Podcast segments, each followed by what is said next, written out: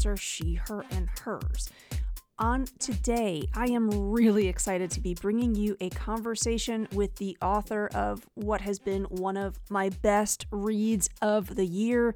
The book is Emotional Labor. It has been out just a few weeks now since March 28th. And it's one of those books I was actually taking photos of the pages and sending it to friends who were writing back instantly after just seeing a snippet saying, I just ordered it.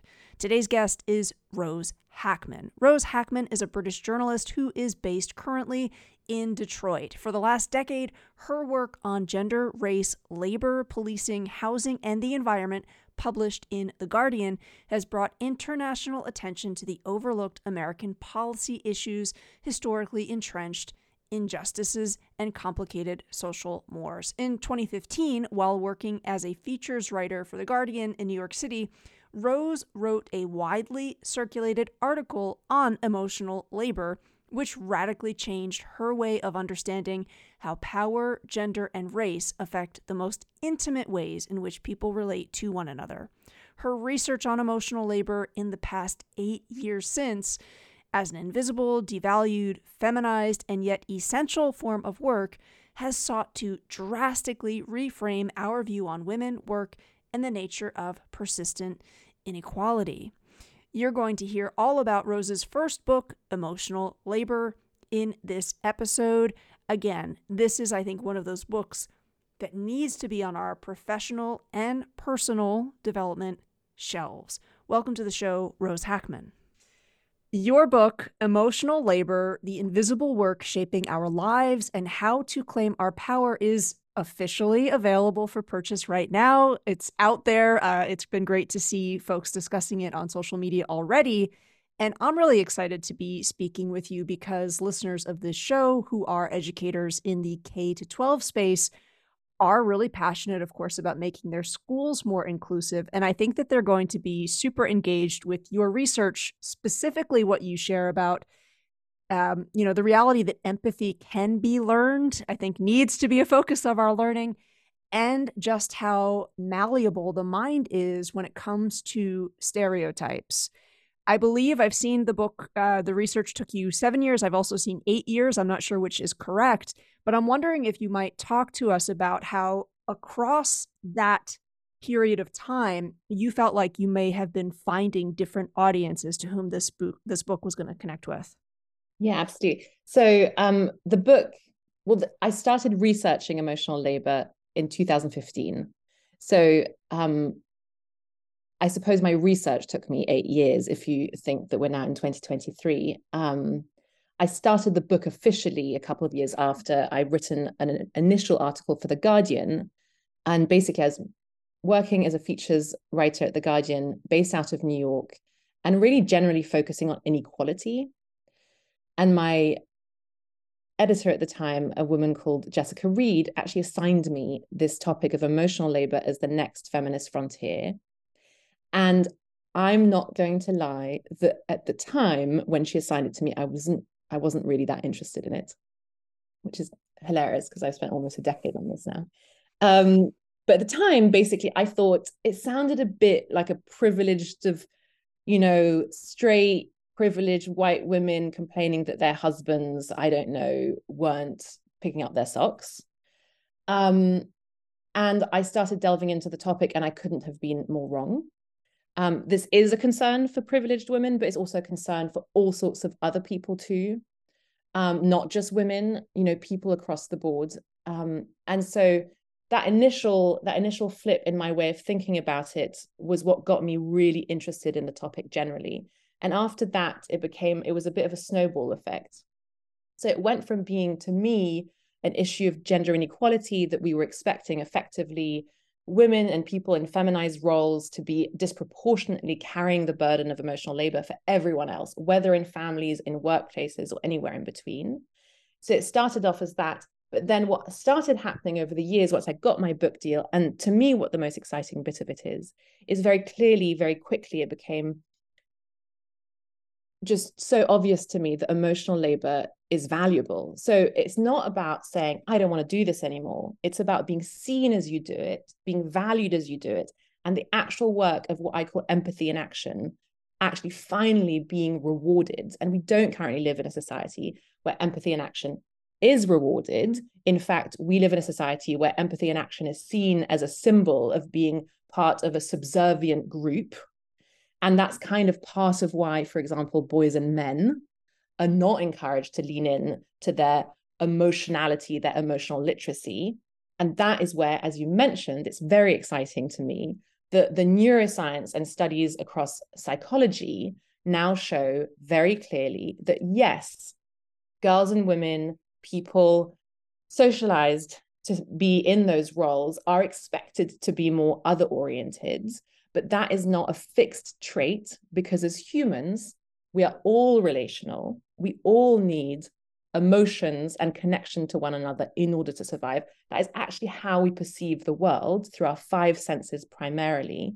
And so the wonderful thing is really is that it's not just oh this is a terrible form of work that, uh, that these downtrodden groups of people are doing and we need to stop doing it. It's more no this is an incredibly powerful form of work so, can we please get other people to do it? It's not just going to help share the load, it's actually going to transform people who maybe are very alienated within themselves or within their lives and transform them into, you know, being much healthier, nicer human beings. I mean, it's amazing to me that actually the book is not super long. It's not super dense. And you go into great detail to explain the neuroscience, to explain different anecdotes, to look at, again, what emotional labor looks like um, from an intersectional lens. There's so much that you go into. And, you know, as you just mentioned, you this is not a book that I think sometimes folks hear there's going to be a conversation about emotional labor and they think, this is just a conversation for women. This is just a book for women. Um, and very much that is not the instance. Um, and you know, I would question that it ever it ever was. But you very explicitly point out, especially with your chapter that's entitled "What About the Men," um, that this is an issue that everyone needs to be thinking about more critically. And I wanted to quote a passage from that chapter um, to you. So bear with me, like hearing your words in, in my voice for a moment. Um, you write why is it so hard for men to feel like they can decide for themselves what their identity looks like? Why is it that we deny them vulnerability? The truth is that challenging masculinity norms and getting men to define themselves on their own terms is even more threatening to the system than women gaining their rights and challenging norms around femininity in society. Can you say more about what you refer to in that chapter as the absence of a gender revolution for men and why we need to talk more about it? Yeah. So, um, exactly as you said, over the last really 70 years, let's say, girls and women have suddenly been afforded chances and opportunities that their mothers, grandmothers were definitely not. Even, you know, my mother didn't get to go to college. I am the first generation in my family of women going to university. That is a huge amount of progress. The fact that I got to think of even having a career, not just being either, it's not even, she wasn't a homemaker. She always worked, but in a supportive kind of role, adapting her schedule to whatever it was that was going to help run the family. So the fact that I, at 36, get to build my own career is a huge, huge advancement. The fact that I get to have a voice that in theory people should listen to is very new.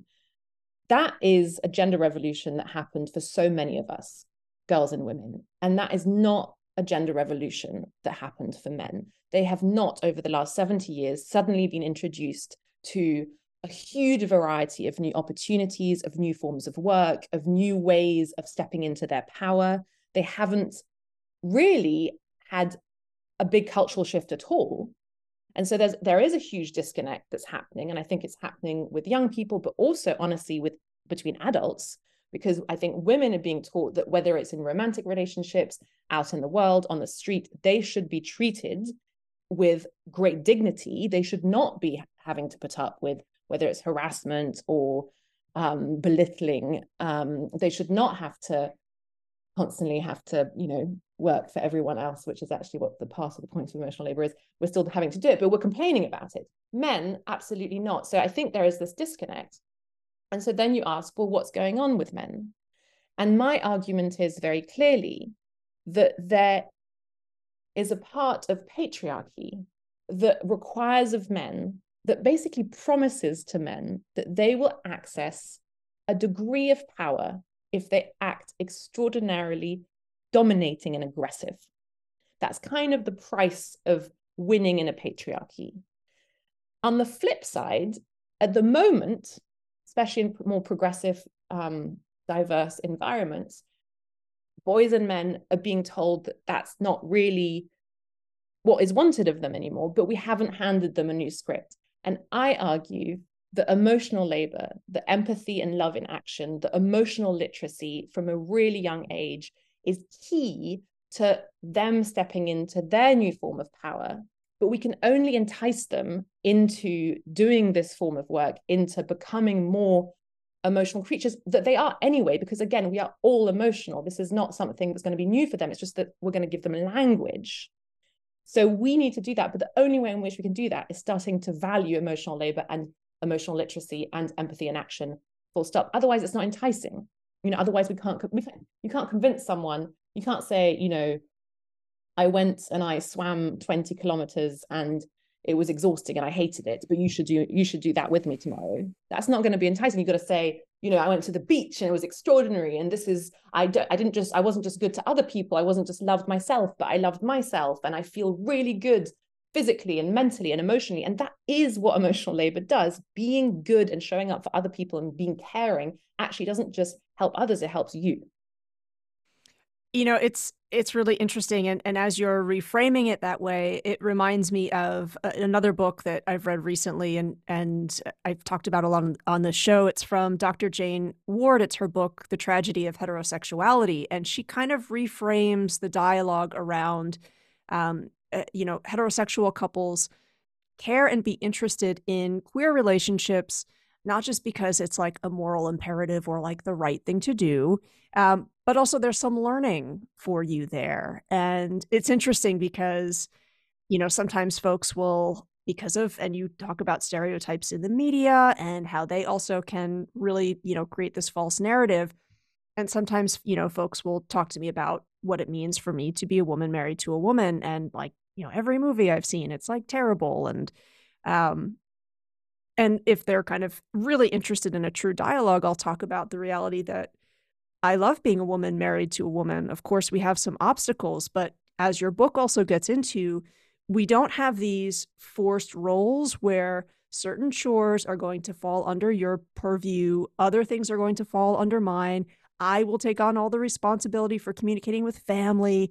That doesn't happen. We navigate that and because in in many ways there's not this model we have a lot of freedom in making choices.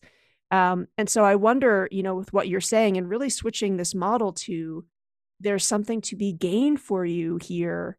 I'm wondering what role you think really like TV and film can play in that too, because as you were talking about, um, you know, sort of like the only way to win in patriarchy, I think about myself growing up in the 80s and the kinds of shows that were popular, the kinds of films that were popular. Um, it wasn't typical to see the portrayal of a man having like deep friendship with another man um, you know in a way that i think sometimes we have that narrative for women and i i think about my own male friends and my brothers and how i don't know that they grew up uh, learning to prioritize something as simple as friendship right yeah i mean i definitely think the narratives need to desperately shift across the board um, and I do think that media and film play a huge role. You know, I grew up, so I grew up in Belgium. I'm British, but I grew up in Belgium. And we used to go to the cinema, the movie theater quite a lot. And my mum would take us to see romantic comedies. And, you know, I was always a feminist, but I'm, you know, like many other people, I'm not alone. You know, I'm a feminist who likes romantic comedies as a result of having been exposed to them. I rewatched some of those romantic comedies and I mean, including 21st century ones, you know, in the early 2000s, they've they've stopped making as many big box office ones. And they are so gender regressive. They are so, they're so often, there's one with Ashley Judd where women compared to constantly compared to animals, you know, desperate to commit, desperate for the man, you know, the the big bull to finally, with his hormones, decide that he will be trapped in the pen. I mean, it is so backward. It's wrong. And that is exactly how we end up being where we are right now, which is for the book, I had all of these conversations. And I think a lot of the women that I spoke to instinctively got it, especially once you started, you know, they they kind of connected to it to a story and then it would, you know, the, the floodgates would open. But I would have a lot of conversations, some with women and a lot with men, where they just had very essentialist views of emotions. You know, we we still think in this very gender binary way that men are rational and women are emotional. And honestly, the, the fact that women are cast as the original sex, the, the emotional sex, ends up being a way to actually insult us because emotions are kind of seen as, you know, flighty. When in fact, if you look at studies and popular examples across society, so very clearly, you know, the fact that we have been trained and incentivized socially to be very good at emotional labor, which really is, you know, tapping into your emotions and putting them to work for other people, means that we're able to actually regulate, modulate, manipulate our emotions to adapt to a situation pretty well. And actually, the emotional, the flighty ones are those who haven't been socialized to do emotional labor well. The emotional ones, very often, the people who lose their tempers in public spheres and actually in families, overwhelmingly going to be the men more I mean, I I'm I sometimes experience anger and I and I know, you know, I've been I've been taught to deal with it. I was taught from a very young age that I was not allowed to be angry. This was not an acceptable feeling. And I mean, to go back to the rational versus emotional, because I feel like I planted it there and I have to end the thought because otherwise, you know, I'm sure it's going to be very obvious to anyone listening. But to cast one group of people as only just rational and then to cast in a, a, different group of people, not just as emotional, but therefore insinuating they're not particularly rational. It just doesn't make any sense. We know that's not true. We just know it. So yes, we desperately need to, to change the cultural scripts. And you know, as we change the cultural scripts, honestly, we also have to, in the real world, you know, represent- representation is not enough. We also need to, you know, these kinds of jobs that are so key to our economy, that are not going to be disappearing because emotional labor cannot be replaced fundamentally. The connection between two people, you can try and automate it, but it's not going to be the same. We've got to pay people in our formal economy who do emotional labor and recognize the work that they're doing as the essential work that it is. And that obviously includes, for example, educators. Yeah. And, you know, I almost wonder, I have been sort of referring to this moment that we're into as like the year of artificial intelligence. And I, I kind of think about the role that emotional labor is going to play in jobs and how, because of what AI can do, I think it's going to be that emotional piece that becomes, I hope, even more treasured, even more valued. Um, we shall see, but that's that's my hope. And your book also really does leave readers with a great deal of hope. And I also, again, I just, I appreciate how expansive your perspective on emotional labor is. And I, I want to quote your book one more time. Uh, and, and Rose, I should say there's like that I might as well have just highlighted the entire book. By the time I was finished reading, it was just like, why did I highlight one thing? I almost have highlighted everything here. But I I love that you you frame our thinking around emotional labor uh, to be thinking about how it plays a role in our communities and how, for communities who are very passionate about leaning towards justice, this is really important. So, this quote here was one I actually even took a photo and I sent it to a few friends, and I was like, "You've just you've got to get this book." So, here's the quote. The free speech debate is a false one, really. Pure free speech doesn't exist in a world where some forms of speech act to silence, marginalize, and therefore impede the free speech of others. Such debates are really about clasping onto a power hierarchy we are used to versus loosening up its seams, end quote. This book looks at how systems of oppression work together. And I'm aware of your your background. You you mentioned again you you've been associated with The Guardian for quite a while. And I'm wondering to what extent that work, um, doing the work of a journalist, maybe helped prepare you to tell what is a very comprehensive and complex story of emotional labor.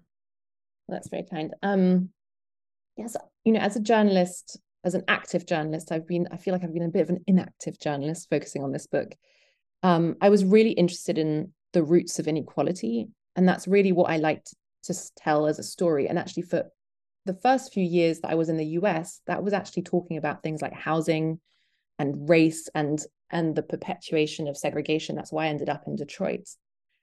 And you know, these issues are so interesting to me because they permeate your everyday life, you know, where you live, what your neighborhood looks like, who you live next to, um, your attitudes towards different people, your opportunities in life. That, that's everything.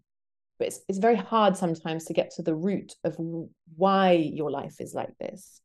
Um, and so I've always been really passionate about really integrating academic research and history and context to try to tell a story so that you can't just you don't just you're not just pointing to an injustice one injustice of one family or one person you're pointing to an injustice that is an intimate expression of a much much larger problem and that is you know that is so much what ended up happening with emotional labor and that goes back to you know me at the beginning of this project being a little dismissive of emotional labor. And actually, I think I was being a bit sexist. You know, I am a feminist, I've identified as a feminist. But, you know, for as long as I understood what the term meant, you know, starting as a child. But the truth is, the way in which we silence issues around gender is by casting them as silly, especially when women are involved. I mean, now the way in which people are silencing any proper debate about gender is by making about transphobia. And that is such, such a distracting mechanism. No one cares about women's athletics on the right. I'm sorry. This is my opinion. And that's just set to try and create a loop of hate that is going to stop us from showing up for trans women as well as women, full stop. So, yes, that is my brand of journalism is to. My sister once told me um, when I started off as a journalist. I, have an older sister who's based in Paris, who's a real incredible um, journalist. And she said to me, the secret with journalism was you can never over-report a story. And I found over the years that that is not the secret to journalism. That's a terrible piece of advice because I always over-report the story. And really, that's why we're here eight years on and and with this book. But I am also thrilled. You know, I think emotional labor genuinely is one of the most pressing issues of our time I think if we don't reckon with it, we're not going to seize on an, an opportunity to, to really change the way in which we're perceiving value. Value should not be, in my very informed opinion, domination and aggression.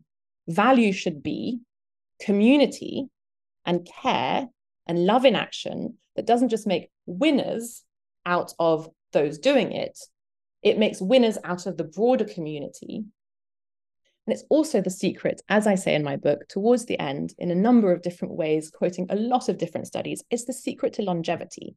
Very clearly, people who are in emotionally connected relationships, who are not just having the work done for them, but they're doing the work back, live longer. They live longer lives. In this country, over the last few years, years before the pandemic started, average age of death has been falling. And that is mainly due to deaths of desperation, which includes suicide, alcoholism, and overdoses, drug overdoses. And those are disproportionately concentrated among men, and actually specifically white men. So if you can't come on board to this mission because you really want to love women and girls and marginalized communities who've been doing this work all along, and you care about the plight of men and white men, I'm going to tell you that I also do. And if you care about them truly, you need to get them to open up about their emotions. You need to get them to develop emotional literacy. You need to get them to constantly perform empathy and action, and they will be rewarded for it. As those thoughts also, of course, are in the book, it, it felt strange for me to be telling friends this book, Emotional Labor, is inspiring and hopeful. Of course, enraging, you know, as you're going through the anecdotes but there's something so unique in the way a reader comes through this book understanding here is a completely different way we can nudge one another to see this issue in that let's circle around it together. Let's not necessarily see it as an issue just for some and not for all, but really to see how it's interwoven into so many different issues. Um, and again, your point about valuing community, not just because don't we have kind of like a moral obligation or it makes us feel like a quote unquote good person, but because it actually makes a real world health difference for us. Um, again, I just I can't get over how much you have crammed into a smallish book. Um, listeners, I have no doubt once you pick it up, it is very, very difficult to put down. And I think it makes for a wonderful book club. So, again, folks, if you're looking for a community read, this book, um, it's one that I'm going to be recommending so much. I look forward to continuing to see responses to it online. Rose, thank you so much for for giving up some of your time and, and sharing with listeners today. Thank you so much for having me. I really appreciate your conversation. To learn all about the book Emotional Labor as well as this week's guest, please remember to head over to the show notes. Independent media, podcasts like the one you are listening to right now, rely so heavily on ratings and reviews. If you have a quick 30 seconds and you can leave a review or leave a rating, I'd appreciate it. See you next Thursday.